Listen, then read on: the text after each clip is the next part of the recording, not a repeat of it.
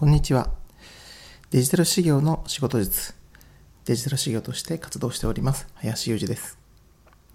今日は私が現在のような仕事をするに至った過程についてお話をしてみたいと思います。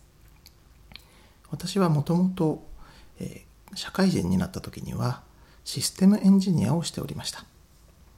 ささらにその前、大学生の時には社会福祉をしておりました。大学で社会福祉を学んで、社会福祉士という資格を持っております。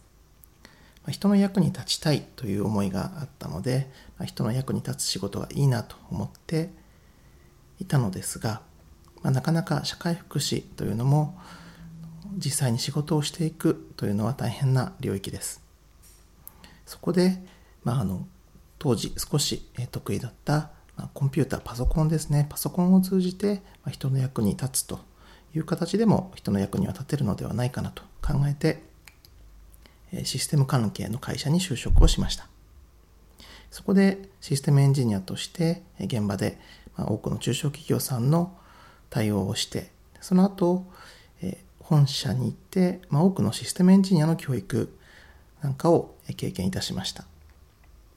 まあ、その中で、まあ、自分自身が勉強する、まあ、専門的な知識を深めるというのも、まあ、半分仕事のようなところがありましたのでデータベースとかネットワークセキュリティプロジェクトマネジメントあとは IT 戦略などの各種 IT のですね知識を勉強していって IT の資格である情報処理技術者というものについてはおおむねほとんどのえ免許区分を持っております、えそうするうちにですね情報処理技術者試験で在職中に受けるものがだんだんなくなってきたという状況が起こりました。で、まあ、これ以上、え何か新しいものを吸収していこうと思った時に、ま情報処理だけではなくて他の領域にもチャレンジしてみようというふうに考えるようになりました。その時に選んだのがまあ、業務、仕事の方の領域ですね。えまず具体的には、簿記検定を受けました。え簿記検定最初は3級を受けて、でその後にま2級を受けて、2級は1回落ちまして、でその後もう一度勉強をして、勉強してやり直して、2級の合格というところまで行きました。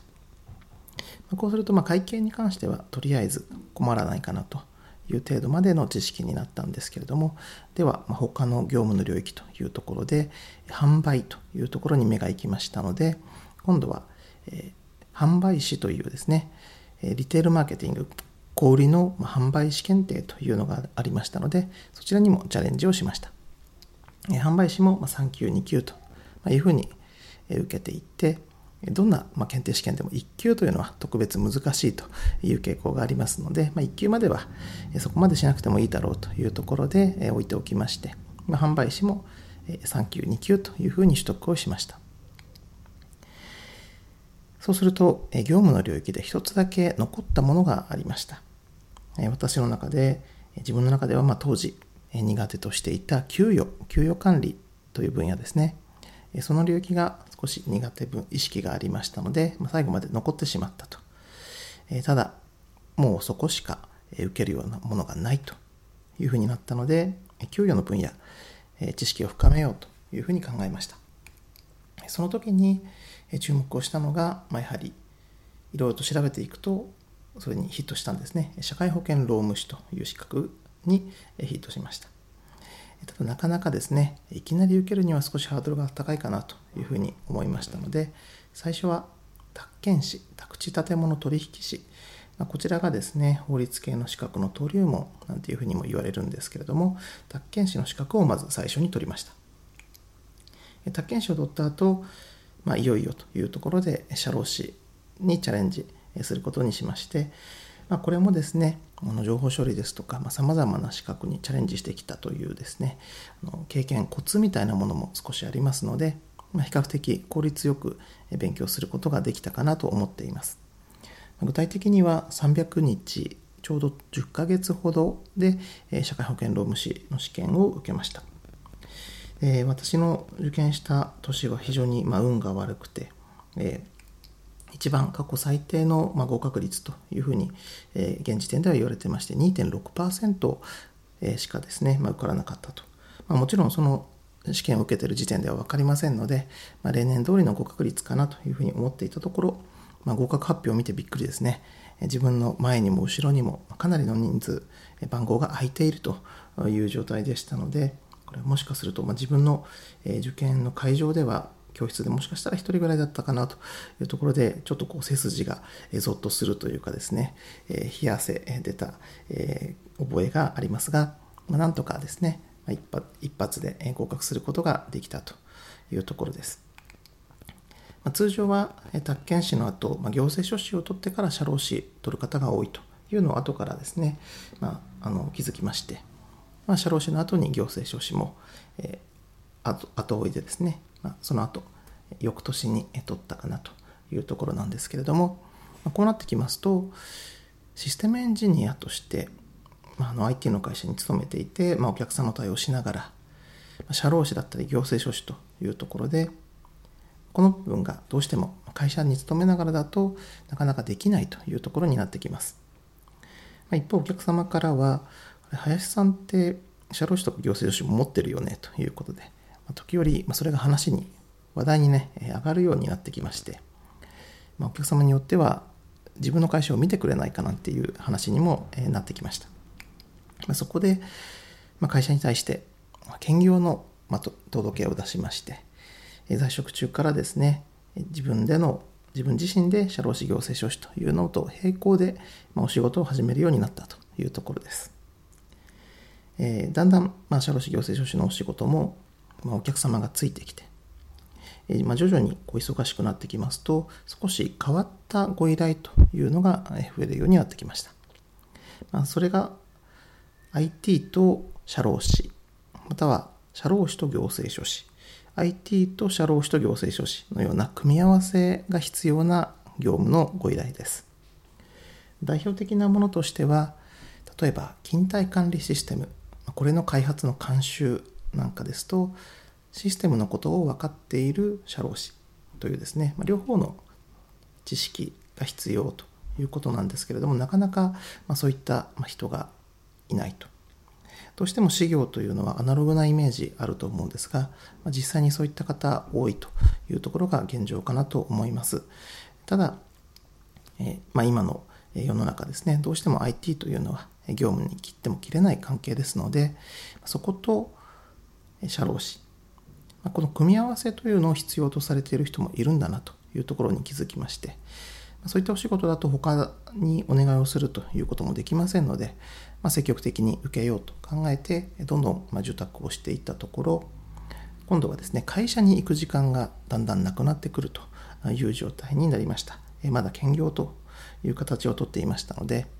徐々にこう夕方夜の時間週末の時間もなくなって今度は会社に行く時間すらもですね、まあ、ちょっと危なくなってきたと。いうことで会社に行く日数が、まあ、有給を使いながら週5日が4日になり4日が3日になりというふうに短くなっていきました、まあ、それがどんどんどんどん進んでいって最終的には会社に週に2日とか1日とかで1日とかですね、まあ、あまり会社に顔を出さなくなってしまうと。いうことで、まあ、そういった時にさらにですねあの執筆のご依頼なんかがやってきまして、まあ、これ以上さすがに、まあ、執筆ともなるとまとまった時間もね必要ですしいくらでもま時間が必要ということにもなりますので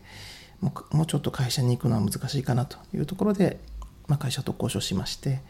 まあ、少しでも来れるようだったらというよ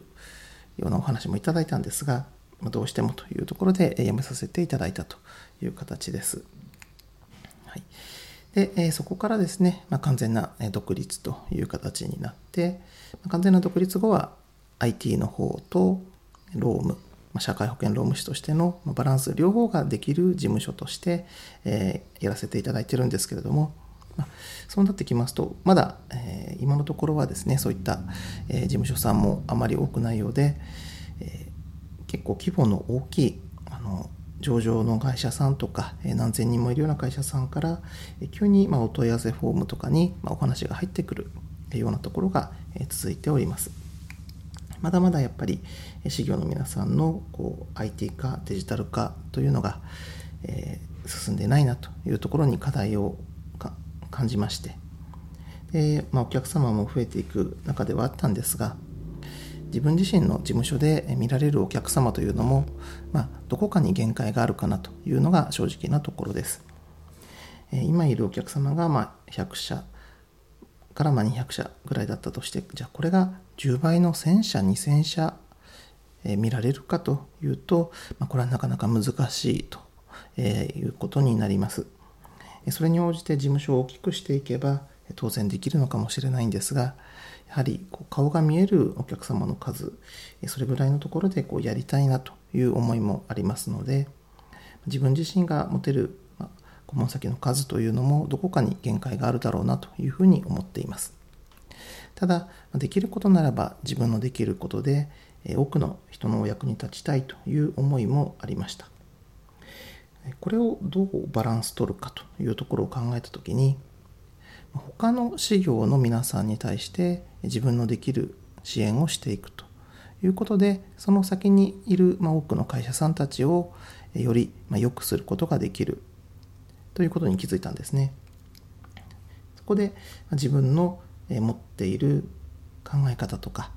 自分が使ってきたツールの使い方だとかこういったものを他の事業の皆さんにもどんどんシェアをしていこうというふうに考えました。そこでオンラインサロンを立ち上げるということに至りまして、実際に立ち上げをして活動を始めたというところになっております。オンラインサロンについては DMM オンラインサロン、デジタル修行塾オンラインサロンというのを運営をしておりまして、まあ、日々ですね、えー、まあ、1回から3回ぐらい、あの実際に業務に使っていただけるようなサービスだったり考え方だったり、まこれを具体的なサービスの名前とか具体的に自分がどう使っているのかという使い方そういったところをですねちょっとオープンな場だとなかなかあの伝えにくいというものもありますので事業の方コンサル業の方に特化したオンラインサロンになっておりますのでそちらの場でですねシェアをさせていただいているという状態です。ま今のところあの少しずつ会員の方も増えてきていただいているので、まあ、徐々にそういった会員さん同士の交流とかそういったところもね始めていきたいなというふうに考えてはいるんですけれども、まあ、まだまだね始まったばっかりですのでどんどん頑張っていきたいなと思っています。こういった流れで現在に至ってお仕事をさせていただいているというのが直近の状況です。まだまだこれからですね、さらに新しく始めていきたいというふうに考えていることもあるんですけれども、それはまた別の機会にお話をしたいと思います。ぜひ一度 DMM オンラインサロン、デジタル修行塾オンラインサロン、え詳しい説明なんかもページに載っておりますので、一度検索して見てみていただけると嬉しいです。それでは今回はこの辺にしたいと思います。ご清聴ありがとうございました。